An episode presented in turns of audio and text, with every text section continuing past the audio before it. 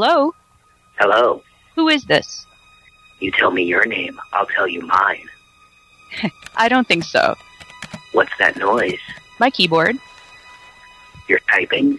Well, I'm getting ready to listen to a podcast. Do you like podcasts about scary movies? Uh huh. What's your favorite podcast about scary movies? Um, now playing.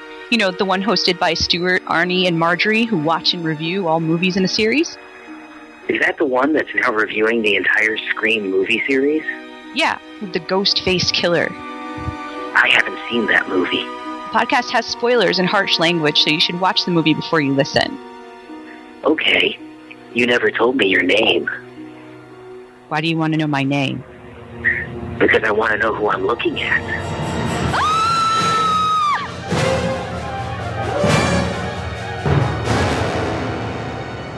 Today we're discussing Scream 2, starring Nev Campbell, David Arquette, Courteney Cox, Sarah Michelle Gellar, Jamie Kennedy, Jerry O'Connell, Jada Pinkett, and Liev Schreiber, directed by Wes Craven. I'm Arnie, co-host of Now Playing, Stuart in LA. And I'm Marjorie. and we're back discussing the rushed sequel to Scream coming out one year later. In true horror movie fashion, I guess they felt like marketability and chasing after the dollar were also part of the rules.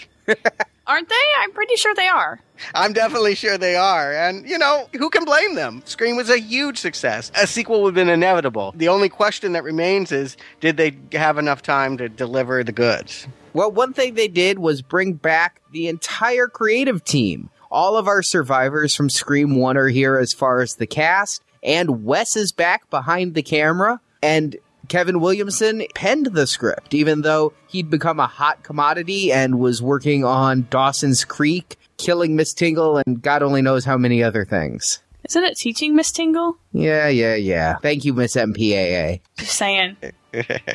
I did see this initially in theaters, but didn't remember a lot coming into this watching, honestly. I hadn't seen any of these Scream films since I think 02, so Every Scream movie I saw on video, and this one, I know I saw it, but I can't recall the even the experience of watching it. I and, and very few plot points came back even as watching it. It was almost like watching it for the first time. But every now and then I would have a sense memory, like a, a phantom limb would kick, and I'd be like, "Oh yes, that's going to happen." But for the most part, yeah, just less of an impression here than the original Scream. interestingly, I couldn't remember necessarily who the second killer was watching this. I agree. I didn't remember that there were two killers. I re- only remembered one. I have never seen this movie before watching it for this podcast. Which is why you're our newbie. Yes, I am the newbie because I don't really remember the extent of my Scream 2 knowledge of Scary Movie 2. So, since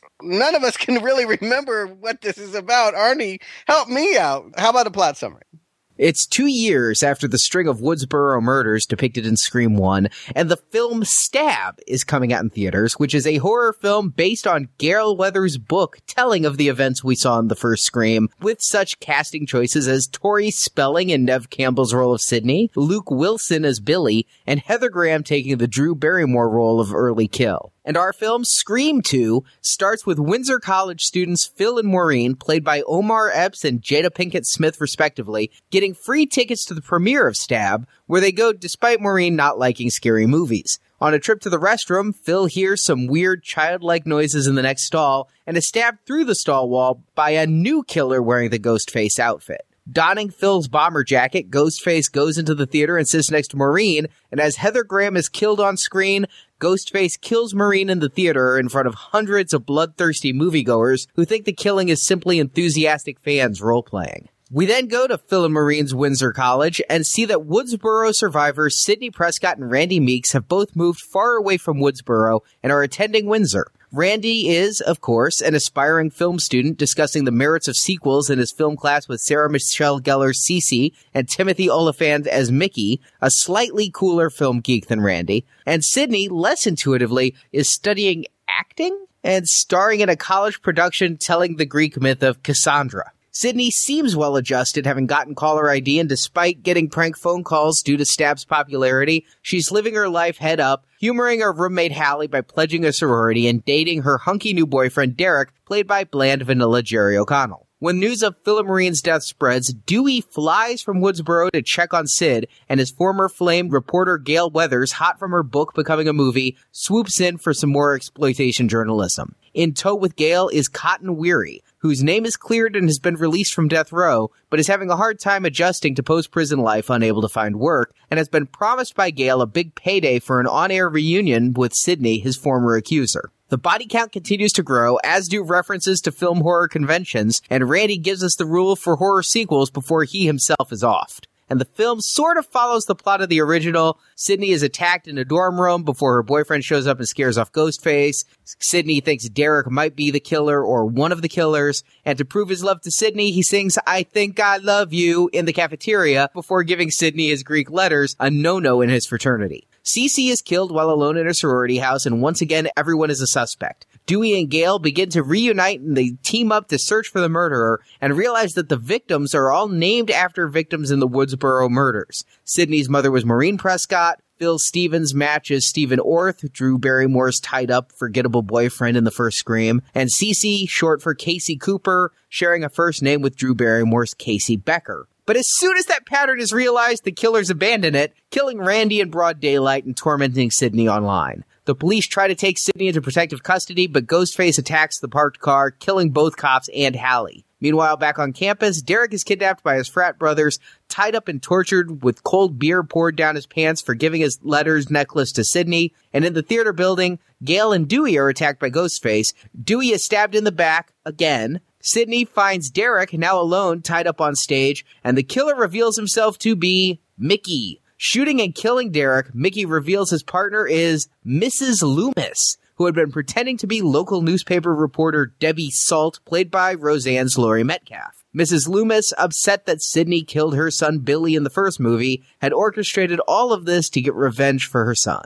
Mrs. Loomis shoots Gale, but before she can kill Sidney, they're interrupted by Cotton Weary. Cotton holds both Loomis and Sidney at gunpoint, and when Sidney agrees to join him on Diane Sawyer, Cotton shoots Mrs. Loomis. And in the end, we see Dewey lived again, Gale this time choosing to go with Dewey to the hospital instead of report on the carnage, and Sidney sends reporters to talk to Cotton, giving her the privacy she wants while giving Cotton the fame he needs while credits roll. So a lot going on, a lot of characters. Every survivor from the first one, every teenage survivor anyway, returning, and a lot of new faces. But why don't we start like we did with the last one, starting with our little prologue? Because of the huge success that was Drew Barrymore's offing in the first Scream, they felt like all the rest of the Screams have to start with a big celebrity death. And here, instead of Drew Barrymore, we get Jada Pinkett and Omar Epps. what? What are you saying about Jada Pinkett? Pre Smith. That she's not cool? she's not famous? She's not Drew Barrymore? Okay, she is not Drew Barrymore. I'll give you that right off the bat. Omar Epps and Jada Pinkett. Is it wrong that I thought it was Taye Diggs? he's about Yes. he's about a foot shorter, but yeah. Here's the thing. Williamson is taking a moment to again assert his postmodern voice about horror films, and this time he wants to take on the tack that minorities never live in slasher movies. And in doing so, they bring in two of what would have been, at the time, some of the biggest stars of the upcoming black film movement. You know, Omar Epps had starred in Juice, and Jada Pinkett had been in Menace to Society. These were cult hits. They'd gross some money. They were definitely stars on the rise. Perhaps maybe they were cast thinking they were the next Sidney Poitier and Cicely Tyson. Clearly that didn't translate, but they seemed to fit the roles of being able to speak about black actors in Hollywood movies and Hollywood slasher films. It, it, it works well enough. I thought these two were very stereotypical of white people's perceptions of black people in a movie, which maybe that was the point. However, I mean, come on. Didn't you think it was stereotypical, guys? I don't know that they were stereotypical because by the same token, you had Jada Pinkett discussing the role of African Americans in cinema. Absolutely. it's not like it was the Apollo there. It wasn't an all black audience no, screaming it, it at the. It wasn't. However, they were stereotypical. I mean, the shouting at the screen, the black girl being scared, that kind of thing. To me, I felt like they're kind of generic. If anything, they didn't feel stereotypical. They felt like mouthpieces. They felt like, "Hi, we are black people here to talk about black people in a slasher movie." I guess I wish I had spent a little more time with them as people. When Drew Barrymore appears on the screen with just a few exchanges over the phone, I got a real sense of who she was. Here, I didn't get the sense that these were characters so much as commentators. And this whole scene felt like it was just tacked on like an afterthought, though. My problem was with the scene, it didn't pull me into the movie at all. With Scream, I'm sitting there, you know, I heard a Clive Barker commentary once about stupid Americans and how nothing can happen during like the first 10 minutes of the film because we're all too busy crunching on our popcorn. He's right. So when I think of the start of a movie now, Clive Barker has forever changed my perception that during the beginning of a film, we're all more interested in our popcorn than the screen. And with Scream and Drew Barrymore and the calls and the everything, I was sucked into that movie. And if you're sitting there and you're crunching on your popcorn, you're going to forget about your popcorn. You're going to be into this. Here, I wasn't scared. It was just a little bit too jokey when you had a movie theater with Ghostface on a string going from the roof of the theater and all these people. At first, I'm like, there's no theater like that. They're like, oh, yes, there is, but it's usually at the Star Wars opening with people doing the knife fights and everything. I'm okay with that. I think this opening does a lot that's helpful for the story, for the narrative. It tells us about Gale and that her book's published. It catches us up to speed. It allows Williamson to talk about a new angle on slasher films. But I agree with you. It is in no way scary. And I think I figured it out. Scream, the original movie, took into consideration the entire history of slasher movies. It primarily focused on Halloween, but it went all the way back to the murder mysteries and it really felt knowledgeable and expansive. Scream 2 feels like it's running a race with exactly one movie, Scream. And that everything that they're doing feels like, do you like it as much as last time? Do you like it as much as last time? Do you like it as much as last time? Well, no, I don't actually. I, I feel like it was really clever to re-show us the opening of the original movie on a movie screen and have, in a very postmodern way, people watching it and then having their own horror experience in the movie theater. Clever, yes. Conceptually, great. But it's hard to say why, but maybe it's I'm not connecting to the characters. Maybe it's because it's not as well staged. Or maybe it's just too much navel gazing. Maybe I'm just reminded too much of New Nightmare when we have a talk show audience full of people in Freddy masks. I don't know, but I can not say this. I felt the opening of Scream was riveting. I felt the opening of Scream 2 was playing catch up and not proving the point that sequels can be better than their originals. I know. I mean, isn't that the true rule of sequels? We'll get to Randy's rule of sequels later, but isn't the rule of a sequel not quite as good? There's a dilution effect, yes. Maybe it's all intentional then. Maybe they wanted it to not be as good. They've succeeded. It's not as good. I thought some of the details here were funny. I thought it was funny to have Heather Graham playing Drew Barrymore. I thought it was funny that they had a gratuitous TNA shot with her getting in a shower for no reason when we know that never happened in the original. Again, clever, enjoyable, goofy, funny, sure, but scary, never. It was never scary. I think another part of the problem is there were too many people. It became a little bit chaotic. And the fact that you have Jada being killed in front of all of the audience and things. Stuart, you and I had a joke back in high school. The best place to commit a murder would be Black Friday at a mall because the crowds would be such that you could get away with it. It was kind of playing off that. That was funny when I was 14.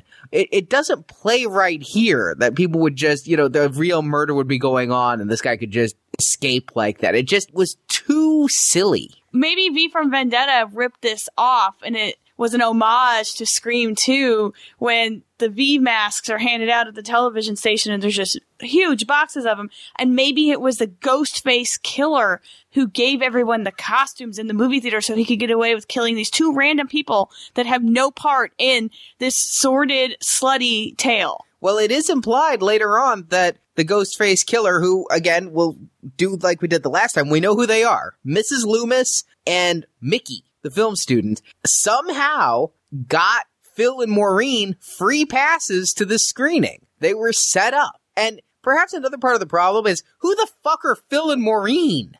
Yeah, but who there was Drew and her boyfriend? I mean, they weren't really connected to the world of Sidney and her friends anymore than these guys are. But I know what you mean. They don't do any good job of making us feel like these two characters fit in with the rest of the story. Here's the thing. You say Drew and her boyfriend Steve. You want to know how forgettable Steve was? Is when they say in this movie they're going through and killing the people in the same order. I'm like, okay, the first person was Sidney's mother, and the second person was Drew. I forgot they killed Steve in the middle. He Steve was, a prop. non-entity, Yeah.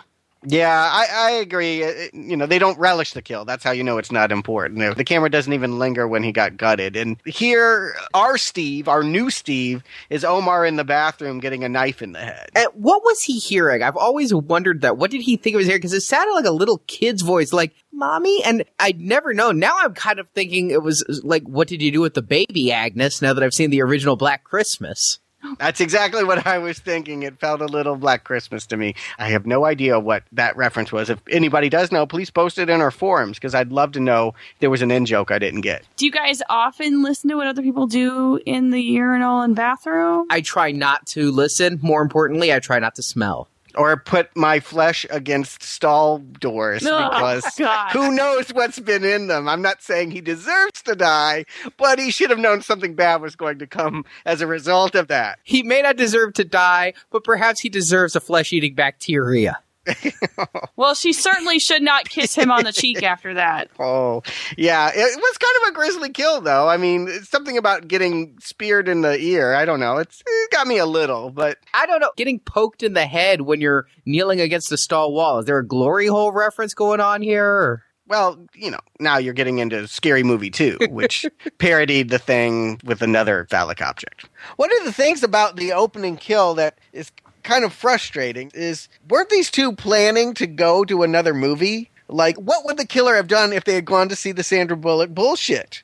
Like, would, would the opening really have been, you know, while you were sleeping and her being pushed in front of a train? I mean, I don't know. That would have been better than watching while you were sleeping.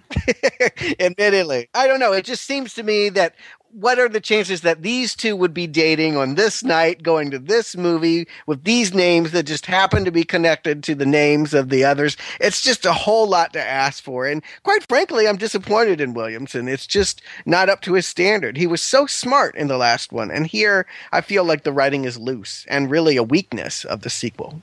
But let's face it. I mean, Steve and Maureen are not the most uncommon of names. Maybe they invited 20 of them. You're right. I would have. Okay. That's kind of all right. I And we just happen to focus on the two that did get killed. Right. That had something to say about slasher movies. So, yeah, I gotta say, when this all happened, my big question was, how are these people related? I mean, we instantly found out with Drew, she was their friend. We go to the high school and everything. But now we get our, you know, Scream 2 logo, and then we are reintroduced to Sidney. And she's now in college. One year passed for us, two years passed for her. And she's doing surprisingly well. I was again surprised to see kind of happy Nev at the beginning of this. I keep forgetting Nev ever is happy. I don't feel she's too happy in this movie. I definitely got more of that in the original. Here, the Fairuza Balk syndrome, as you've described it, is starting to really set in. The jello mold is firm and, and jiggly. Uh, she's just not as perky as she was in the original. And why should she be? I mean, she's being prank phone called. She's had to live through the death of her mother and now death of her friends and the betrayal of her boyfriend. It's correct to produce a character that is more brittle, but I can't say it, it makes us care more or it's more fun to watch. All she does is cry in this movie. Seriously, and that's all she does. Stands there and looks like almost. It looks like she's pleading. I guess. I don't think she has any acting skills. I'm sorry if there's any Nev Campbell fans out there. Or anywhere. Yeah, I, I know that most of the males probably like her because she kissed a girl in some movie. Wild Things, Okay, Froze frame it, love it, move on. okay. Hey, well, at least she's studying acting here. I mean, she at least recognizes the deficiency. I, you know, True. I hope that her teacher is not giving her high marks. But But she's the lead in Cassandra. yes, well, metaphorically, that makes sense. Uh, from a directing standpoint, I would put her as the second tree on the right. Here's my problem with this whole subplot of her major. She was attacked by a serial killer two years ago. There was a book written about it. Her mom was a whore, and then there's a movie about this. All the terror in her life was about her mother being a whore. She takes great pains to hide from the media, but she's going to be an actress? Does not make sense. I have to agree that doesn't make sense, and I didn't even get it. It's like an hour later when she's talking to David Warner. We keep coming back to David Warner. I think David Warner is the under-recognized Kevin Bacon of the now playing movie series. I don't know who he is. exactly, but yet he's been in so much. He like Keith David. He's in But Tron. He was in Tron and as two different characters in Star Trek 5 and 6 and here he is in Scream 2. But it was during that scene that I'm like, "Oh, she's an actress." I didn't know what she was studying. I think it was, might have been dropped, but it just doesn't make sense. Randy studying film makes perfect sense. Mm-hmm. Sidney studying acting, that, she seemed more pre-law. or coffee shop. I could see her being a writer, a creative writer, or, you know, uh, much more angsty. The way it's written is she's working through her own personal demons by playing a, a character, and maybe that works if you get the right part. But I don't know. I agree with you. It doesn't really work for me that she she doesn't remind me of any acting major I ever knew. And then I mentioned Randy. Really happy to see him back. He was a good bit of energy in the first one. It's again kind of that stretch. I guess it's a conceit that you have to give every story ever where the s- kids go from high school into college that they both went to school far away from Woodsboro, but yet not dating. They weren't together. They just so happened to go to the same school that it's not even a car's drive away. They say Dewey had to fly there. So it's not even like the closest state school. I liked Randy in the last one pretty much. I thought he was a useful character in allowing Williamson to really be postmodern and talk about the slasher genre overtly.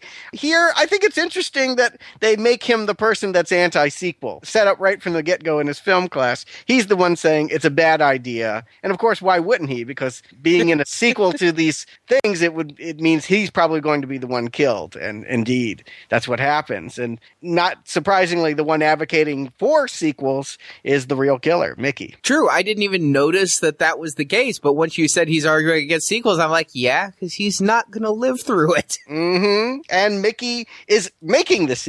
I mean, that's his only motive, really, is that he wants to do what Stu and Billy did. So even though these two went off to college together, then of course everybody else from Woodsboro has to show up in this town as well. Of course. yeah, I don't get that. The thing you want to do when you first go to college is get away from everyone you know. Perhaps if you gone off to the big city, you might be a little embarrassed to have Deputy Fife, Yeah. Barney Fife Dewey. Did you guys notice that every time that Dewey appeared on screen and kind of like limped around, that they played like a vaguely Western theme in the score? Uh-uh. Yeah, it was very subtle, but it was kind of that. I can't do it. Arnie, do the I Western actually have a funny story about this. Is I like that little scene, especially the music they play when Dewey and Gale are together in Scream 2. And like years later after watching this, I was watching Broken Arrow on like USA. And it's the same music, and it turned out in my research they just took some music from Broken Arrow and made it the Dewey theme for this. Hmm. So all that da da da da da da da da is all straight out of Broken Arrow. Yeah, it was all very Western and very funny because he's supposed to be, you know, he thinks he's a big bad cop, but it's funny that you noticed it had a totally different feel as it's Yeah. different music by a different composer from a different movie Yeah. used in Scream. What's disappointing about that is this movie is so good about making callbacks to other horror movies. I wish if they were going to take some other score, they would have taken it from a horror movie. But that hey, make uh, sense. live and learn. I, I didn't notice the score, but uh, obviously I did notice Dewey was back and that it was a bit strained that they put him in here. I guess the thought was him returning and that the killer could have been from the original, that he's a suspect now. But did anyone ever think him as a credible suspect? Could he actually have ever been in a satisfying storyline where he was the killer? It just wouldn't work, would it? I, I No. just I wish they hadn't even tried. Uh, but you know, I guess everyone's a suspect in Scream. They specifically say everyone's a suspect. One thing I like about Dewey is with his limp and everything, is it something affected? Randy even calls it out. You know, you were stabbed in the back. Why are you limping? So the, if that was his cover, if he was Keyser Sozeing it, Never once suspected Dewey. I thought his limp was real. Dewey wouldn't hurt anybody. I kind of agree, Marjorie. It, it's just preposterous to even go there. And I will say this, you know, I was pretty much on the fence about Dewey in the last movie, but here I'm more won over. I do like him now. I do find there's a sweetness to him that he brings every time that he's on screen that really does work for this movie. But the problem is this movie needs more scares and not more sweet. So on one hand, I'm happy he's here and that they found a way to kind of shoehorn him in when the script really has no purpose for him. But when the scares or the alleged scares start happening, he's a little bit of a uh, problem. I think you've hit on one of my problems with this movie, though, Stuart, is as we're going through our returning characters, one thing I put in my notes is at any point do we think any of our returning characters could be the killer? None. Possibly Cotton, maybe mm-hmm. Cotton, but Cotton's barely returning. I mean, we talked last time about how it was at best a cameo for Liev, and here it's like we've come to like these characters from what they went through in part one, and I would have really loved it if Williamson and Craven had the balls to make Dewey and Randy the killer or something, you know? Like they were both spurned. Randy never got with Sidney. Dewey was spurned by Gale. If the two of them had teamed up to do the murders. Or if it was Gale going for the book, if they had just gone, you think you like these characters, fuck you, audience. I would have given it respect. But as it is, none of them are credible suspects, but yet the movie tries to make them suspects. And that leaves us just this whole cast of new WB wannabes to pick and choose from. Agreed. And I don't think I ever thought it would have been someone from Woodsboro. It just wouldn't make sense. If they were going to kill Sidney, they would have done it a year ago or two years ago. Yeah, because we got Gale back and she's doing what she did before. It kind of seemed like a step backwards for the character. And so many beats of this movie just match beat for beat the last one. And including Sidney punching Gale again. And I was kind of rolling my eyes. I'm like, is that another rule of the sequel? Is that we're watching a greatest hits from the first movie? Well, this is what I'm talking about. That it, this movie is perpetually trying to redo what was done the last time. Uh, if the thought was we're doing it better, I disagree. If the thought is that we're being clever and making it from the same cloth, it does have the same feel, but I don't have the same feeling about it. It's sort of a strange push and pull I'm having here. It does feel like a continuation of the world. Everyone did come back. Everyone is doing the same job they did before, but my feeling towards it is just not the same. It's it's a lack of direction. I really actually will put a lot of this on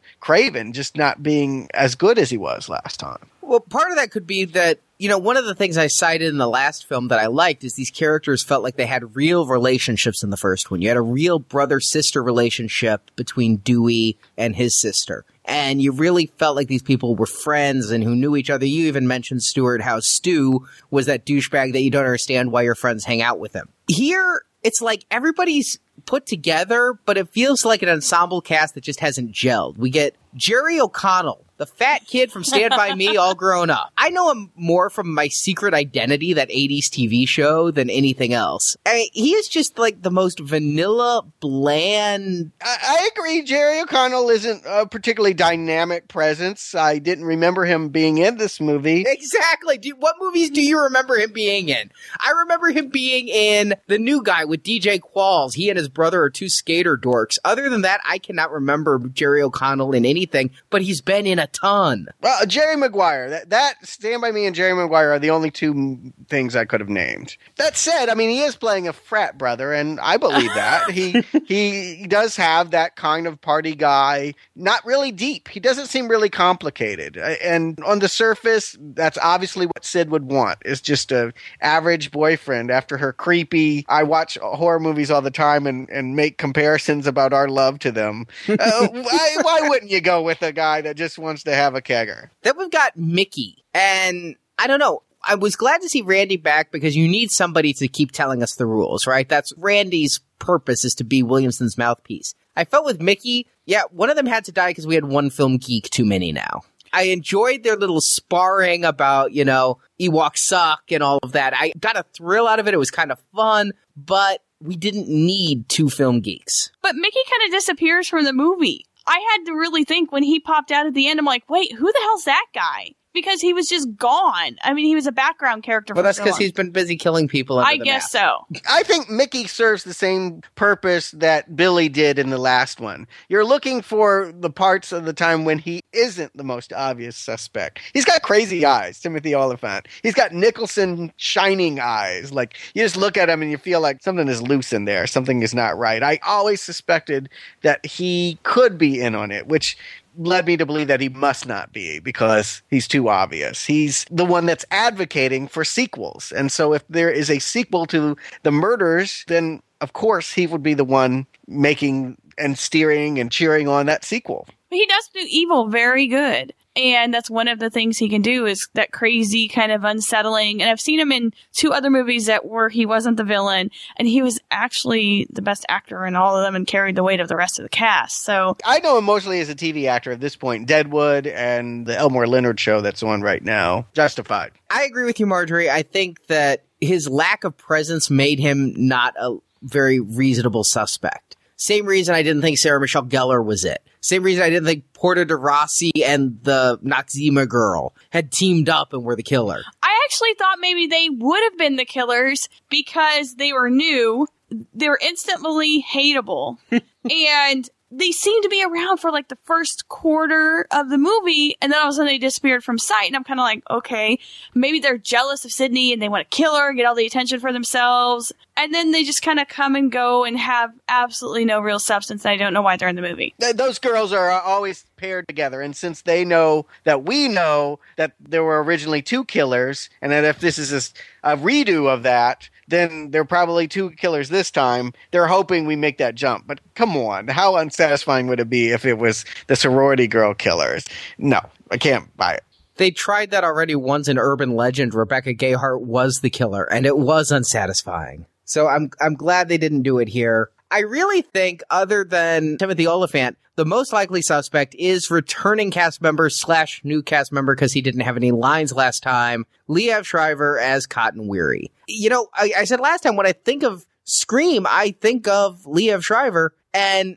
I really think he does a phenomenal job here playing just that right amount of unbalanced where he's a very likely suspect, but he could just also be very honest and very kind of fucked up from having spent a year or so on death row. Well, he's a character that's always had questionable morals. We don't think a lot about him in Scream, but he was messing around with a married mom. You know, I mean, that, that doesn't mean that you're a killer, but that means you're not necessarily trustworthy either. We're not here to like him. And although we're satisfied an innocent man went free, I wasn't necessarily rooting for his 90s fame as a talk show curiosity. I mean, he's pretty contemptible. Don't put the blame on Cotton. Maybe he didn't know she was married. I mean, obviously, Sidney's mom is the one who got some problems going on if she's sleeping with men half her age. Hey, you just can't resist the touch and feel of cotton. Oh, Arnie. I don't know. You know, you think of Liev Schreiber. I didn't remember he was in these movies until I was watching them again. He isn't a character that really has stood out to me. He's always sort of been a device, a falsely named object, but not really a character. I guess what would the motive be? Revenge for the year on death row, trying to get his name back in the spotlight. You know, they give him a number of motives. He's very driven by a desire for that oh so 90s, like Jenny Jones type level fame. Yeah, I guess that works as much as anything. I just, I, I don't know why, but he never registered as a real possible suspect. Yeah, but everyone was getting that kind of talk show in during this time in the 90s. I mean, Christ, if you sneezed on somebody, the person you sneezed on would get a talk show. It really it it seemed really bad in the 90s. And again, these movies they didn't age very well because nowadays it seems like everybody wants their own reality TV show, but back then it was like all about the talk shows and being on them and going on Ricki Lake or Jenny Jones or Maury Povich or Montel or all of them if you were really good seemed to be a huge motivating factor back then and that was something that in the 90s you'd see Cotton going for and go, yeah, I get it. And he is sort of the OJ figure here. I mean, he was accused of murder, stood trial. It was a sensationalized thing. So if we have this new kind of mishmash cast, the rules of the sequels per Randy. Number one, the body count is always bigger. And here we have 10 deaths instead of seven. Ooh, that's a big increase. We get the two at the beginning. Death number three, Sarah Michelle Gellar, Buffy herself, Cece, thrown out a window. Did that scare either of you? No. scare. It was where I started to realize that the movie was going to be a disappointment because it was the third character in a row that I felt like had little or no connection to our main character and our main story. And it wasn't a very well staged kill. I mean, it comes at the 25 minute mark, which in the last movie was when Neve Campbell was attacked in her house. That was a good scene. Here, Cece being attacked in the house and her being thrown out of a window, that's not even the MO of Ghostface. She ought to have been gutted and strung up. I mean, if they're trying to make a sequel that emulates the original, Mickey's got a lot to learn. I don't think it created any suspense because you didn't know these characters. There's no tie to Woodsboro, and you just don't care. It's just mindless killing. Where I am going to compare this to Jason or Freddy. At least with Jason or Freddy, you got something going on, and there's an underlying story. This is oh, they just happen to go to the same college as the Sidney Prescott girl. It is disappointing that, you know, I'm sitting here wondering why these people are dying too.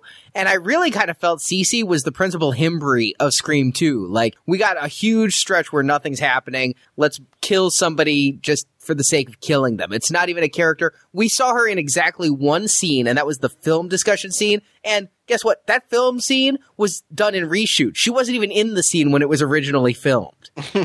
so we were introduced to her in the scene of her death. How unsatisfying is that? I mean, and Buffy is like on TV at this point, right? It is a big hit in 1997, right? Oh yeah, I was a big Buffy fan in 97. I'd watched it for quite a while at this point and so she was a name. She was very well known. And in fact, I Know What You Did Last Summer had come out too, which was another Kevin Williamson movie that Sarah Michelle Gellar starred in. Yeah, maybe that's why she doesn't play a bigger role here. She was off shooting that movie and didn't have time for doing more. But I gotta say, if you're gonna bring in Sarah Michelle Gellar, she needs to have a Drew Barrymore sized part. To me, she would have been a bigger star and a bigger get at the beginning than Jada Pinkett Smith. She certainly would go on to become that, but at this point, I just, I felt like there needed to be more to her, and it just felt so rote. Like, her alone in that big house, it just felt like Drew Barrymore all over again, with a character who's, we're not as scared for, and she's just not pulling us in as much. One thing about Sarah Michelle Gellar,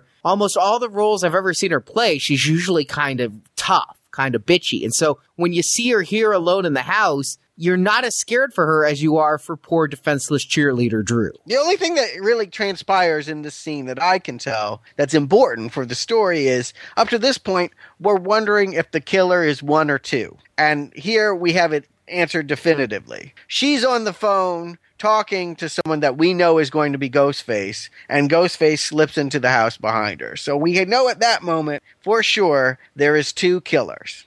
You know, I didn't even take it that way because I, I figured he could have slipped in. He wasn't on the phone when he slipped in. He, she was like on hold. He wasn't speaking as he slipped in. So he could have rushed in with the cell phone. You're right though. He didn't have a phone in his hand. So you paid closer attention than I did. You got a clue I didn't out of that. I just assume that the Ghostface killer is very spastic and clumsy and doesn't seem all that skilled as a killer. So I, I really, if something like that happens, I assume it's like a production goof or the way the character's supposed to be. But you know, this is a different killer this time. You you still think they're as doofusy as Stu and Billy? Oh, absolutely. He still gets beat up a lot. Yeah. And did you see the way he's like all crazy with his arms and everything? He's got some problems. Now, question: Are we ever meant to think that Gale is responsible for all of this? Because the only way that the killer could emulate, really, what's been done, the movie hasn't opened wide yet. No one could have seen the movie and been influenced it. Is if they read her book, right? So all the details that she put down are what the killer's using as a blueprint to do the kill. That's why when Casey falls off the roof, the killer wipes the blade, right? Doesn't he do that? He does wipe the blade, but how does Gale know that he wipes the blade? Well, we assume that she did the research. She did the interviewing. You know, she was there. Who did she interview who was alive to say, yes, he wiped the blade after he gutted me? Dewey? Continuity problem. I, I don't know, but I guess I was taking that when that scene ends and Cece falls to her death and they wipe the blade. There's no reason to. It just it seemed at that point it was telling us that the killer had done his research, that they knew what had happened in Woodsboro, either because they were there or because they had read the book. And you know what I took that as is this is one of Ghostface Killer's signature things. He cleans the blade. And they're not thinking who's under the mask because even though it is a whodunit, you know, I used to own a Ghostface Killer action figure and they never told me if it was Billy or Stu or Mickey or Mrs. Loomis under the mask. It was Ghostface Killer. And, you know, like Freddy or Jason, Ghostface Killer has his moves, and this was one of them. No, but everyone that plays him needs to know what those moves are. I mean, But I don't think the movie makers give them that. I don't think the movie makers are thinking he knew to clean the blade because he read the book. I think they just were saying he cleaned the blade last time it was cool, clean the blade. Well, I would buy the he read the book thing if the book was more of a focus and people talked about the book. But they talk about the movie a lot, which is based on the book. Yeah, right. We know the book was a hit because they've made a movie out of it that's just opening the weekend that all these killings happen. I think you're thinking too hard again, guys. I don't think they put that much thought into this movie. I, I'm kind of siding with Marjorie on this one. I don't think the cleaning of the blade was this deft move. I think it was actually a flub on the filmmaker's part that because there's no way anyone could have known that. Mm, maybe so. So Cece was killed because of the names, and as soon as they bring that up, they could stop following that pattern, which pisses me off because now those three deaths are even more worthless. I hated this. This uh, made me angry. If you're going to set up rules, and this movie is big on rules, big, big on rules. If the rules are that everyone dies in the same order as the last movie, and that they're dying because they have the same names, it's not because they're connected to Sidney, they just randomly have the same initials or names and all of that. You need to follow through on that. Yeah, it really, really pissed me off that that was it. And then the next person to die is Randy. Nobody in the last movie died named Randy, and Randy Mm-mm. survived the last movie.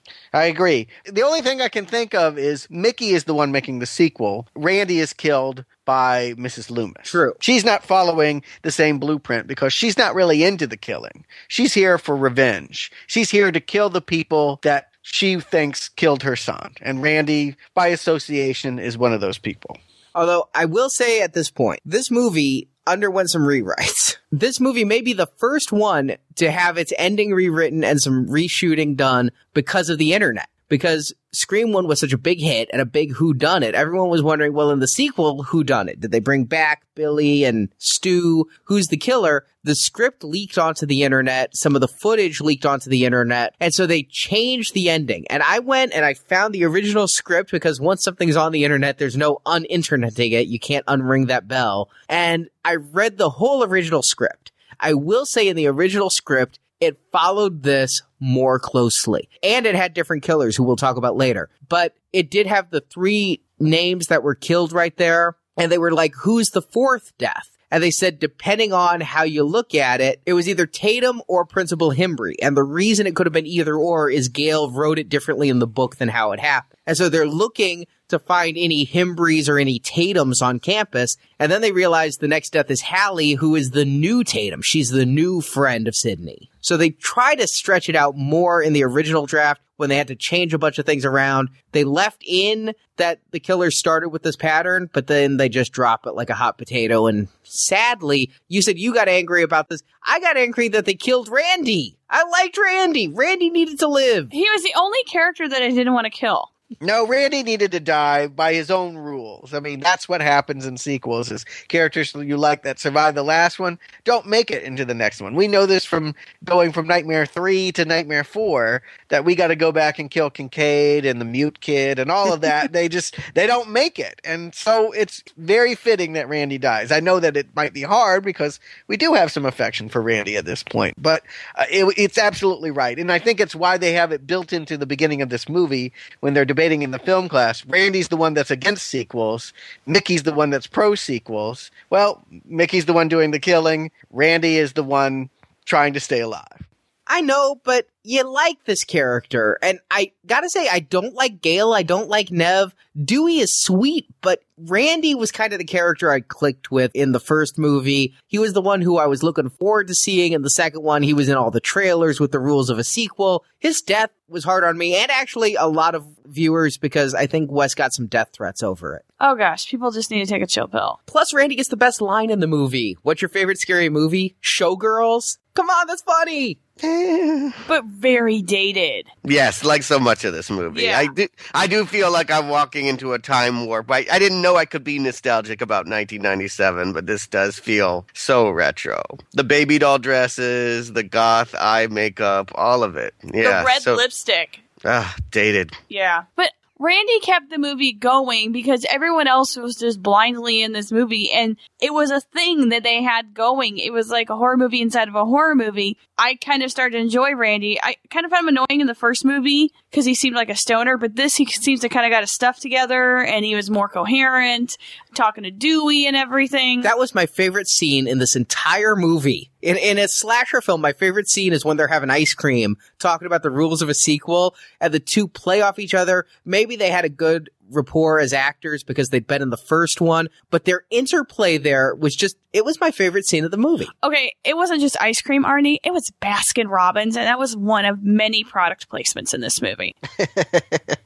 Yes, it was. Well, you know, the other rule of the sequel is if the first one was successful, sell out. It reminded me of Attack of the Killer Tomatoes Part 2, where George Clooney was like hawking like everything to pay for the movie. That's what it felt like. What are the rules of a sequel? Can you run them down quickly? Well, there's the body count is always bigger, which we're kind of going through as we talk about the deaths. Yeah. The second is the death scenes are always much more elaborate with more blood and gore. I don't know that that's true in this case. I don't think it felt as gory. Not at all. The way that Rose McGowan and Drew Barrymore get it, nothing in this movie comes close to that. I thought this was a very tame as far as blood and gore horror movies go. In fact, I wouldn't be surprised if it wasn't for language that it would have been a PG 13. I agree completely. It's all really kind There was of no sex, no boobies. You know, boobies are standard in horror movies if it's a slasher flick, which this is. There was no boobies in the last one. I know, I'm saying there's no boobies, period. But at least there were nipples in the last one. They were through a sweater, but they were quite clear. Okay, Here we don't even get that. I, I guess I'm the Randy. I'm taking over Arnie's spot because I mean, if you're gonna have a good slasher flick, you gotta have a naked girl somewhere because that's think- what makes the killer go after you. It's because of your loose morals. And then the third rule, which wasn't said in the movie, but it is in the trailer, is never under any circumstance assume that the killer is dead. Okay, that was also true in the original, though, right? Yeah. Were we ever meant to think that Stu and Billy could have survived and continued on, or, or God forbid, that they're actually ghosts or zombies? You know, I will say this. In Scream 3, they had planned to bring Stu back. They had him Oh. con- contracted and they were going to make it so he did survive the first one and he was going to be a surprise killer in the third one. And in fact, in the background of the party scene, when they're talking about harmonica blowjobs and everything, Matthew Lillard was in the crowd. Now, I don't think it was planned because of setting him up for part three. He happened to be dating Neve Campbell at the time. I don't know which one was slumming it there, but he was there and that could have been seen as, see, Stu was still alive and in the background the whole time watching the events of Scream 2 for when he returned in Scream 3.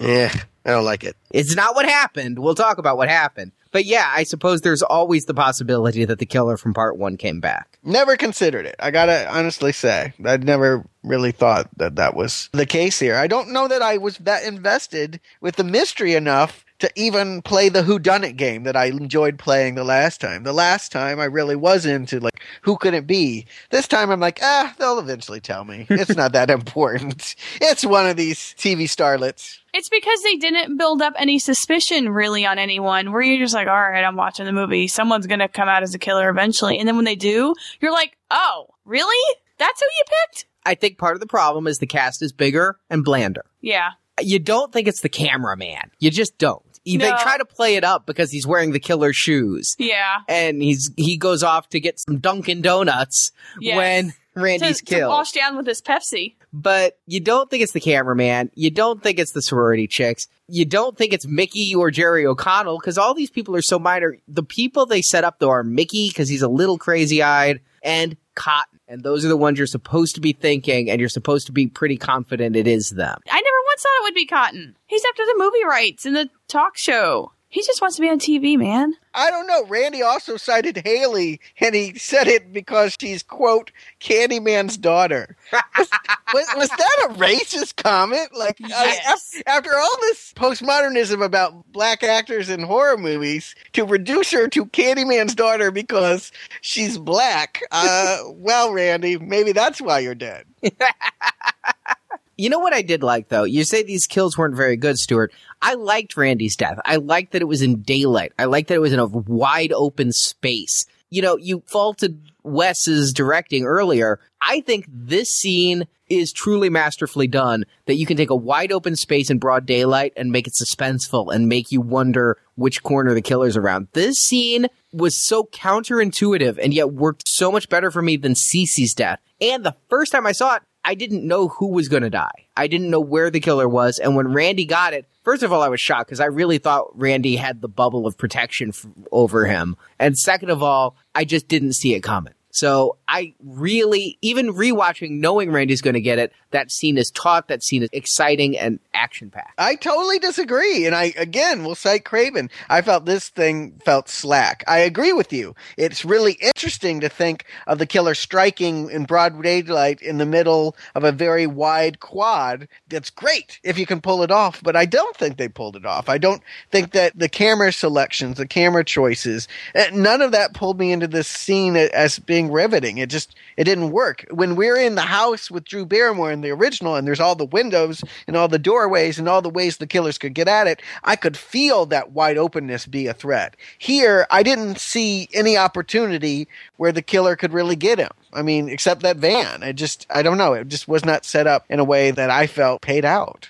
And if he was such a horror movie expert, I had a huge problem with a, a lot in this movie where they broke the cardinal rules. One, they split up, and two, he had his back to that van, backing up to it. So they broke all the rules because everyone knows if you're in a horror movie and there's some crazy killer, the worst thing you do is split up. You're going to kill off one by one. But at least we now know it is not Dewey and it's not Gale. That's we can eliminate them from the list of suspects. Which they were never on. Yes. Eh, they were kind of on. I mean, Dewey kind of was we on. already said that none of them were. I didn't say that they were good or plausible. They were on the list. Uh, let me be, be clear here. None of them are good suspects because none of them have an obvious motive or seems particularly integrated in Sid's life in college. I still disagree with you, Stuart. I think that this scene worked. The scene that doesn't work for me in this whole movie and is perhaps my least favorite scene when watching it. And when I went back and read the original screenplay, I was shocked as shit that this was in it. I feel so tacked on. This whole movie,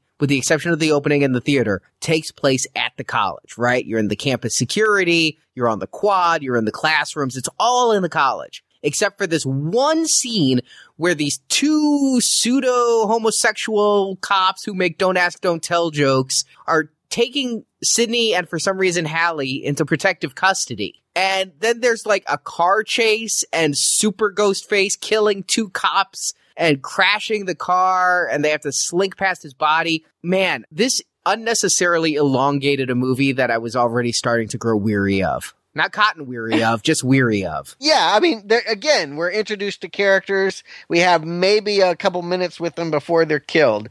Obviously, that's not going to affect us very much. I mean, obviously, we don't really care that they die. And, and they're authority figures, they're adults uh, on top of that, which never count in a horror movie. We only care about peers. They're just body count at this point. They're just here to fulfill Randy's contractual requirement that sequels have a bigger body count. Without them, what? They would have been tied, right?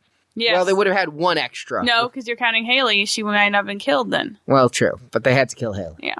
I guess the question I have this whole scene is Sidney had the perfect opportunity to kill Ghostface Killer. He had some sort of head injury, I assume. A concussion if he was passed out. Yeah. At this point, couldn't she just bash his head in with something? For Christ's sake, she shot people already in the last movie. I totally get this. I think this works, but here's my ding with it. Williamson would use it exactly the same way in Halloween H2O. Jamie Lee Curtis is running away from the college. She has a, an opportunity to go out, and then she decides, no, I want to stand back and I want to pull back the mask. And she goes back and has the big throwdown. It feels exactly the same, and it's much better in H2O than it is here. But I get the fact that she initially wants to get away, but before she gets too far down the road, she realizes, no, my curiosity is getting the better of me. I'd rather know and be put back in danger than to not know and get to safety.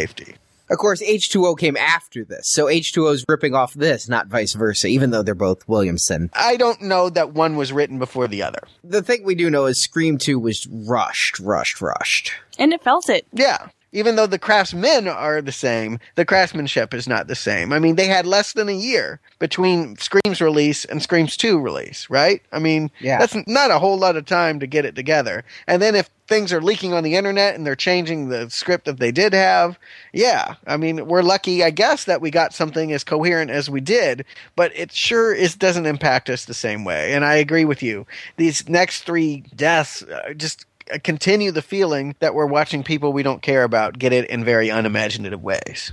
And while this car chase is going on, Gale and Dewey are investigating and being chased through the film department. So who's who? Mickey's the one in the car? Mickey is the one in the car because he shows up later with a head injury from the accident. Okay. So it's Mrs. Loomis chasing around Gale, which makes sense because she'd been kind of stalking Gale the whole movie as Debbie Salt. Right. And like I said, I mean, her motive is revenge. She's not here to do some arbitrary, I'm making a sequel. I want to follow exactly like the last movie. She only wants to get the people that she perceives as doing her son wrong. And that's everyone back that was there originally in Woodsboro. So it does make sense she'd kill Randy and she'd stay focused on Gail and Dewey. Yep. I kind of liked the soundproof room scene. I, I liked how that played out with that. And again, you like Dewey this film. You feel bad for him when he's spitting up blood on the glass. And You you think this time he really is dead. At the end, fooled you, he lived yet again. yeah, I didn't see that coming at all. Him, him pulling through yet again. But I guess that's because we don't know the formula. Like, Yeah, we think if Randy died, this guy's probably dead too. They're killing off everyone that was in the last one. At least this is my theory. There will be no survivors from Woodsboro except Sidney when curtains close. Did you catch the dropped line at the end that it was the scar tissue from his first stabbing that made it so he survived the second stabbing? no, no, but it, it's funny and it's in true Dewey style. And then we get to the climax on the stage of Cassandra, which I gotta say, we are introduced to this whole Cassandra play an hour into this two hour film. We have that little like fake out dance scene where Ghostface is mixed up among the Greek faces. Yes. I think that if you're going to have your climax on this stage, it should have been set up earlier than just a dialogue scene when she wants to drop out of the play. by casting Sidney as Cassandra, it's a way of talking about her being in a sequel. She knows what's going to happen. It's not a prophecy, but it's a reliving of the vision of the last movie. As such, she's powerless to change it. She can only know what's coming. She knows that it's eventually going to be her and two killers again. She just, there's nothing she can do. It kind of works. I get that, but having the whole climax on the stage of Cassandra just didn't work for me because it wasn't set up that well. I don't mind that it's here. I think that it's important to have done it if you're going to make the metaphor follow through on it. But honestly, I'm a little disappointed we never get back to the stab movie. I mean, yes, we do have one more scene where we do see ha ha ha. Tori Spelling is playing her in the movie, which was the joke from last time. Luke Wilson is playing Billy. I loved Luke Wilson in this. But I would have liked to have gone back to the movie for the climax. I would have liked to have seen the movie's version of the climax playing against the new version, the sequel's version, uh, as masterminded by Mickey and Mrs. Loomis. I think that they didn't follow through here. Like so many of the ideas here, they're half baked. They kind of start something and then it changes, whether it's a victim of rewriting or just not having enough time to thoroughly craft a good story. Williamson is not following through on his ideas. And it's as such, I just feel like he only halfway gets there. I think you're exactly right because, you know, my problem is when we get back to the stage, the first time I saw this movie, I didn't really get where the stage was and I still don't understand why they chose that stage to tie up Jerry O'Connell. And it's just Why he was crucified? well, he was crucified because he gave her letters. And that was a nice surprise. I mean, we think that Ghostface is coming at him because the girl's leaving the car and he's left standing and someone in a cloak is running at him. That's got to be Ghostface, right? Well, no, it's his frat brothers, and that was a good get. I mean, I didn't jump, but I, I definitely didn't anticipate that coming. It was a nice payout. But I would have liked it better if we'd ended at the theater where we started, and it would have helped tie those early murders into the whole thing. If Sidney is leaving campus anyway, which felt wrong to me, then at least they should do the Gremlins thing and have the showdown in the theater. That's what I'm saying is that it feels like this was about a movie reflecting on its predecessor, and as such, the sequel that's staged by Mickey and Loomis should be playing out against Stab. It's just that's what they started. That's how they needed to end it. And it would have made that car thing feel at least like it was progressing the story instead of she left campus just so she can go back to campus. Yeah, that made no sense. I didn't know why she ran back to campus and then ran to the theater. I don't know why the buildings aren't locked and there aren't night security men. I mean, it it's all of a sudden a populated college feels completely barren and there's only five people running around and Cotton Weary. And in fact, it, it makes even less sense because the last time we got to see Jerry O'Connell, there were like 80 people pouring beer down his shorts. Yeah. And now he's just all alone. well, yeah, I mean, it's a prank. They want to hurt him. They think he'll be found Monday. I guess it's what, Saturday night? I think that's an extreme prank. He's going to have two days of shitting himself before he's found. Exposure, you know, bug bites. Clearly, you've never seen any hazing done at fraternities. There it could be much worse than tied up to a sun prop. I didn't see any goldfish going down his throat. But then Mickey comes, reveals himself, and changes his MO and shoots Derek. That was kind of disappointing. This is where it really fell apart, though. I was just like, what? This doesn't make any sense. I'd forgotten all about this guy. Well, you know, they've been teasing out that Sidney is distrustful of her boyfriend because she thinks he might be in on it. And indeed, we think that it, if this is a sequel and a redo of the last time, that it is the boyfriend again and his best friend, who would be Mickey. Again, it's not necessarily a surprise that it's Mickey, but we're not sure about Jerry O'Connell. Oh, yeah, that's where I thought it was this first movie all over again. Well, like I said, I read the original script. In the original script, it was the boyfriend again, but it wasn't Mickey. Instead, Derek had teamed up with Hallie, who he was having an illicit affair with. They even compared themselves to Mickey and Mallory, although Derek didn't like that comparison because he wasn't a Stone fan. They were both film students and they were doing all of this, again at the behest of Miss Loomis, for the sake of getting caught, having the OJ trial, and Derek was even dreaming about having a dead man walking type death row experience. Mm, yeah, not that clever. No, I, I don't think that would have been satisfying. I guess I'm more or less fine that it's Mickey. I mean, it just, there's no wow to it. Maybe because I'm not even invested. It, it, it doesn't feel like a good surprise. It doesn't feel like a surprise at all. I would have loved for Jerry O'Connell to do it because I don't know that I've ever seen Jerry O'Connell play evil. I don't know if he could pull off evil, but it sure as hell would have been out of left field. Yes, definitely. But I'm so glad they went with what they did because at this ending, Stuart, was I the only one who thought Timothy Olyphant was channeling a little 1980s Stephen Geoffreys at this point? Yes, you were. He was like Evil Ed, Billy's mother. He wasn't quite Evil Ed, but It maybe was a little. Evil Ed. Uh, we'll see in August. Okay. Who the hell's fair- Evil Ed? We'll see in August. Great. I really think that I he was intentionally doing a Stephen Geoffreys. It just was so spot on, and I I loved it. It was so weird though. I, it, it just he, he started all these new weird mannerisms and ticks and weird inflections that we hadn't seen the whole movie. you got Stephen Geoffreys, I got Jack Nicholson, but same thing. He's acting like your stereotypical killer, revealing his plot at the end of a movie. It's working for him. But of course, he has a partner. And Stuart, last time you said the killer couldn't be Principal Himbry because it had to be one of the kids. So how did you feel that it was Debbie Salt, the strange reporter lady by Laurie Metcalf? Well, I was glad they finally referenced another movie other than Scream. They're going back to Friday the 13th. This is the inverse of Friday the 13th, where the original killer was the mother and every sequel was the kid. Here we see it the opposite way. The only thing I gotta say is, wasn't she a character that abandoned her son? Like, Yes. And they bring it up. They say it,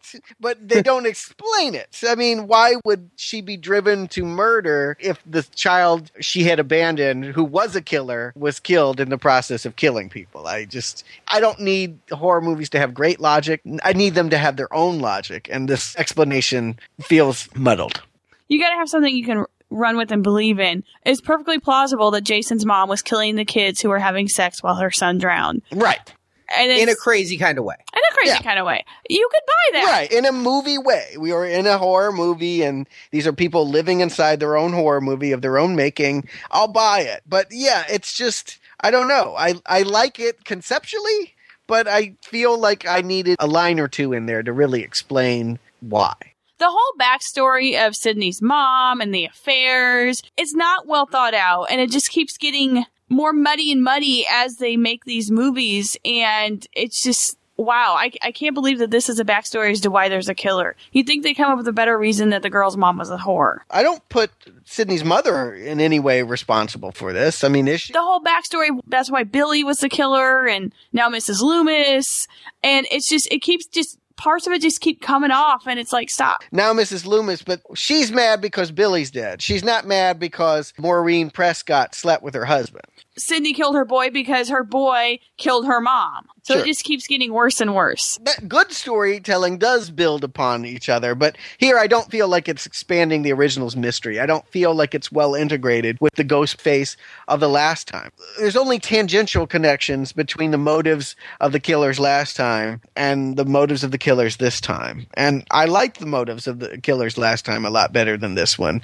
Here, eh, they're doing a semi funny Friday the 13th riff, and it got a half smile out of me, but maybe that's my reaction to the whole movie. It's it's only halfway there. It's not a full smile. So Timothy Olyphant goes down. Oh, Mickey, you died so fine. I didn't really care for the final fight between Sidney and Mrs. Loomis, where Sidney decides to go backstage and turn on all the special effects. The thunder in a small college theater is very menacing. and the cellophane fire. Yeah. Although I, I will say sandbags are falling like it's the set of Spider-Man Turn Off the Dark.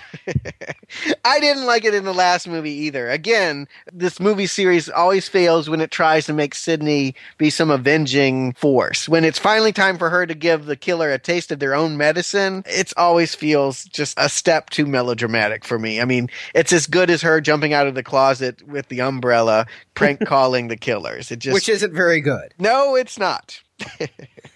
I just kind of felt like maybe this movie needed to be a half an hour shorter. If they were rushing the production, they should have shortened the runtime. But then she is saved at the last minute. Cotton saved the day leaping from the orchestra pit onto the stage, but he landed like a cat, which was kind of amusing because he goes on to play Sabretooth in the Wolverine movie. It was just very animalistic the way he jumped onto the stage. Like, wow. You didn't see it? I didn't see him go rawr like he did. was fierce. He did. He's very fierce. But he jumped up there like a cat. he did kind of land on all fours because we've seen the Wolverine movie a number of times. It, I saw it. I, I didn't notice. I, I gotta say, I, I didn't pay much attention to Liev Schreiber here. I was wondering where Gale was. Honestly, I even missed the fact that she had been shot. I was like, wasn't she in the scene? I'm looking through props that have fallen. I'm like, is she here somewhere? I feel like Gale drew the short straw in this movie. I feel like of all the parts that got cut down, she really had almost no reason to be here and is only here to remind people that she wrote the book of the last one. And her character does absolutely nothing. More to the point, she falls into that orchestra pit full of dry ice. If the bullet didn't kill her, asphyxiation would have. Yes. And then we get a showdown of an odd type. Cotton has a gun at both Sidney and Mrs. Loomis. And it looks like he may choose to shoot Sidney. I like this because I feel like it's true to this character. Again, I say, I've always found this character to be somewhat suspect. I mean, he isn't an innocent in anything more than he wasn't guilty of the crime of murder. But I've never felt like he was trustworthy or good. And you're right, he could have been the killer. So to see him on the border here, to have it be only because Sidney agrees to do the Diane Sawyer interview that he goes to the good side, I I think that's an interesting choice. I, I like that. I like the moral ambiguity of it. I knew he wouldn't shoot Sidney. You knew Really? You knew deep down he wasn't going to. You know what? In What? that original script, He did. he tries to kill Sidney. Really? I just didn't see him as such an evil character. He just wasn't menacing. This is a problem with the original script, though. Is in the original script, it's Derek and Hallie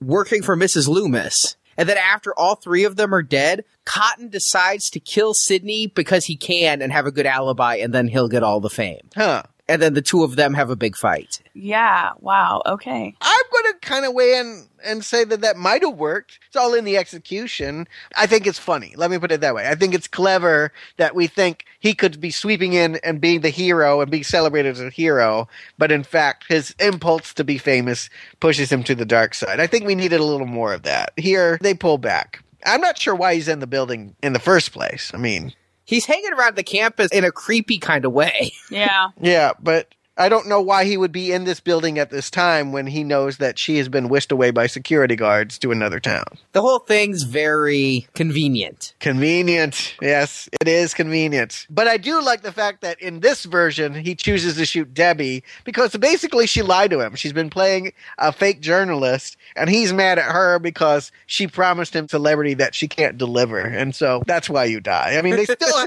they still have an element of that character and his fame hungriness being what drives his impulse, not his moral standing. And I like that. So, Marjorie, Stewart, do you recommend Scream 2? I do not. It wasn't good. If you've seen the first one, you've seen the second one. I just didn't think it was good. It wasn't original. It was uninteresting, which is you need that for a horror movie, and you really didn't care about who the killer was. So I I can't recommend this. Stewart. I mean, I don't know what to say. I honestly don't. They, they they got halfway there. They more or less followed the blueprint of the last movie, and they delivered a perfectly acceptable, watchable film that almost works. And I'm just I'm on the fence here. I think I am going to give it the mildest of recommends because it didn't offend me. But but it doesn't make Mickey's case that sequels can be better than the original. This is not Terminator 2. This is not Aliens. This is very much a derivative wanting to be clever imitator of its forebearer. And so uh, because I like the original so much, I'm going to say go ahead if you like the original and watch this one. And who knows? The rules are different for trilogies. Maybe this will all pay out in the third chapter. You know, I think, though, when they were having their Mickey Randy argument about sequels, Williamson only named the ones he wanted to name because, I mean, Wrath of Khan blows everything out of the water, right? People made the case for Godfather 2. I mean, it happens. You know, there are sequels that are better than the original, but we can all agree this is not one of them. no. No, it is not. I'm going to give this movie also a the weakest of possible recommendations. There's stuff in here to like. I liked the scene Stewart didn't about the attack on the quad. I like seeing Dewey back and seeing Randy back and it's kind of like you have such affection for the characters who survived the first one. It's fun to have this kind of reunion. I like some of the banter about the rules of sequels, but I really do wish that they'd cut a half an hour out of this movie and just made it go a little faster. If they'd skipped Cici's death, if they'd skipped the stupid car crash, and if they'd had the opening death make more sense. Stuart, you said Gale didn't have much to do. Maybe make the opening death Gale for exploiting everything. I realize, I mean, Courteney Cox by this point, because of Friends, was a big enough name that that would have been a shocking death and brought us right in and told us all the bets were off. I like it. Sure. Yeah. there's so many things they could have done to make this better. Could it have surpassed the original? One of the things about horror movies that makes them scary is they're new. All of the talk of sequels, I would like a listener to come to our forums and tell us where a part two of a horror series is better than the part one of the horror series. Because all the examples were sci fi and drama. Horror, number one, is what rules because it's what you don't expect and you are scared of what's going to happen in the next frame. And because of that, the biggest victim of Scream 2 is itself falling under the blade of its own premise that sequels kind of suck. Yep, They can't change that. But Nightmare 3 is better than Nightmare 1. But not part 2. maybe maybe there's hope for Scream Three. Then uh, you know I, I'm right there with you, Arnie. It's not that I liked this movie; it just wasn't bad enough to not recommend if you enjoyed the first one. exactly. And if you didn't like Marjorie, Yeah. then you're going to find even less here. yes, uh, that you're not going to rediscover it. but we will find out what the rules of trilogies are when we reconvene next week for Scream 3. Scream 4 is opening in theaters next week. We will have the review out the following week, and we hope you're enjoying our Scream retrospective series. And if you are, head to our archives at nowplayingpodcast.com where you can find out all of the rules of horror movies as we go in great detail discussing Halloween, Friday the 13th, A Nightmare on Elm Street, Texas Chainsaw Massacre. I think we've done them all at this point, right? Saw. Uh, Oh. There's still Leprechaun. For, Oy. And we've even done some more horror if you donate to our show using the donate button at the bottom right corner of the homepage. You got to scroll all the way down and look at the right. There's a little orange button that says PayPal donate. If you donate $10 to us between now and Memorial Day, Stuart, Brock, and I watch and reviewed all four Jaws films. And then, because we wanted to give you just that little extra, we also hung out with LL and Samuel L. with Deep Blue Sea. yeah, we did. It's kind of a sequel. It, you know, let me put it this way: Deep Blue Sea wouldn't exist if there weren't a Jaws. So, uh, by proxy, it, it fits. It was that or Shark Tale.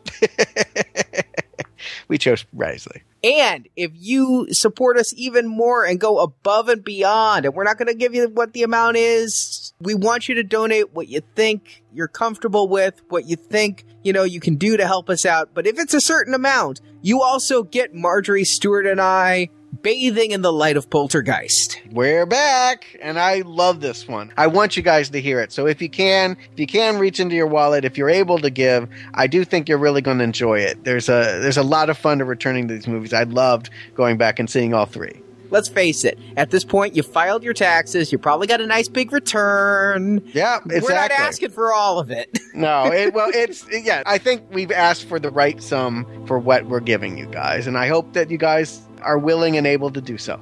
And so, no matter what, Now Playing will always be free. These are just extra bonus thank yous to those who help support our show. And we will be back next week and every week for the foreseeable future, continuing Jaws. And then after Jaws, we'll be seeing Liev again, Stuart, in the X Men series. Oh yes, back to Marvel. My summer in spandex. and we're watching some superhero movies too. Oh, So we'll be back next week.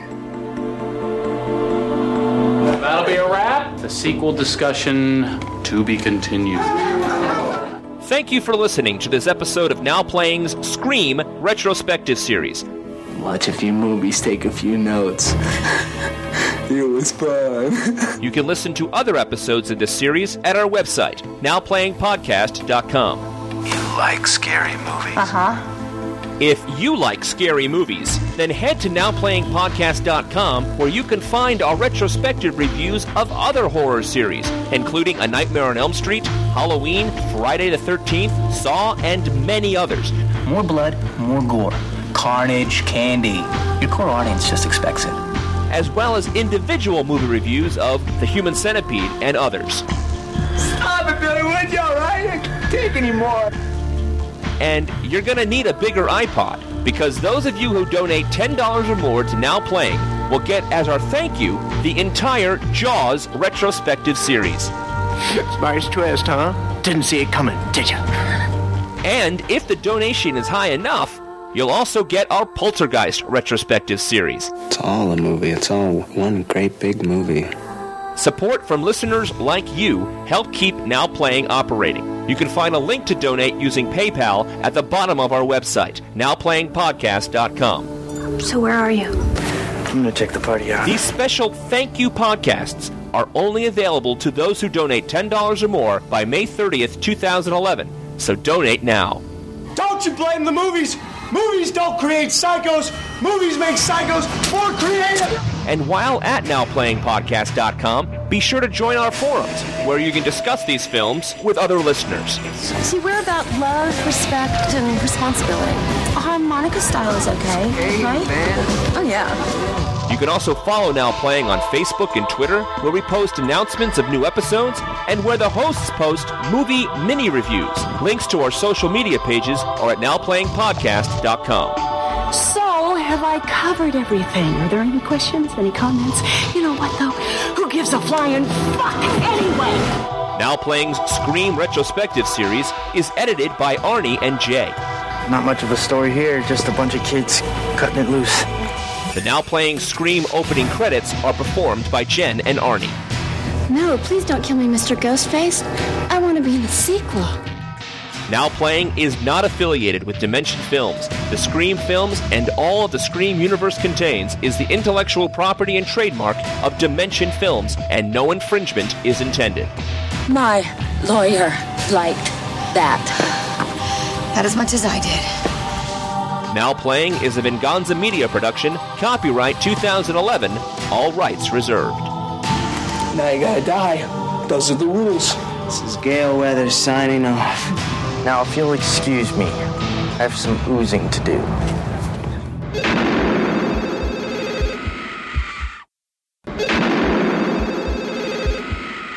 Courteney Cox, Sarah Michelle Gellar, Jamie Kennedy, Jerry O'Connell Stamos. to Sidney, he sings I Think I Love You in the cafeteria. He was as off key as I was just right there. I doubt It- that. And now, if you're talking, I can't hear you. I don't hear any sound at all. No. I still can't hear you, so what's wrong with your microphone? Can you hear me now? Yes. Maybe in the movie V ripped it off by giving everybody the V mask so he could escape. V from Vendetta, you Yes. mean, not V like oh yeah, the aliens. Yeah, sorry. you want to say that again? try it. Try it again because I definitely got confused. Well, you know, now you're getting into Scary Movie 2, which parodied the thing with another phallic object. Or uh, with another sharp object. A, a giant dildo. Hopefully, those aren't usually too sharp, though. That seems painful. Seems like seems like a mistake in the marketing. Jerry O'Connell, the fat kid from Stand By Me, all grown up. I, he is just like the most vanilla, bland. I know him more from my secret identity, that 80s TV show, than anything else. Although he would go on. No, wrong movie. Sorry, I got him confused with Scott Foley. That's how vanilla he is. okay. Uh, uh, Got some problems going on if she's sleeping with men half her age. hey, you just can't resist the touch and feel of cotton. Oh, Arnie. are you proud of that? Are you really He- proud? he's probably been stewing on that for days. No, it just came to me. you said cotton, and I started thinking.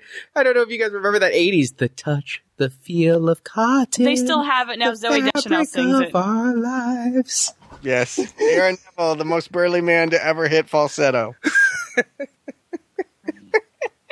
I'm not proud of it. I'm Yes, not. you are. I am not. Uh, you know what my beef is? I want to Uh, wear the can you? will I am? Can you re-say that?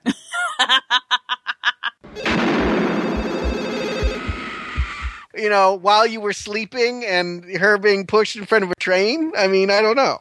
That would have been better than watching while you were sleeping. Admittedly. I like while you were sleeping. That's because you're the girl in this relationship, Arnie. Ooh, I'm learning so much. He likes chick flicks. I don't. But let's face it. I mean, Phil and Maureen, or what was Phil's last name? I don't know. Do you think I paid attention? This thing's dull. Um, well, Steven. Stevens, because the guy was named Okay. Steve. Yeah.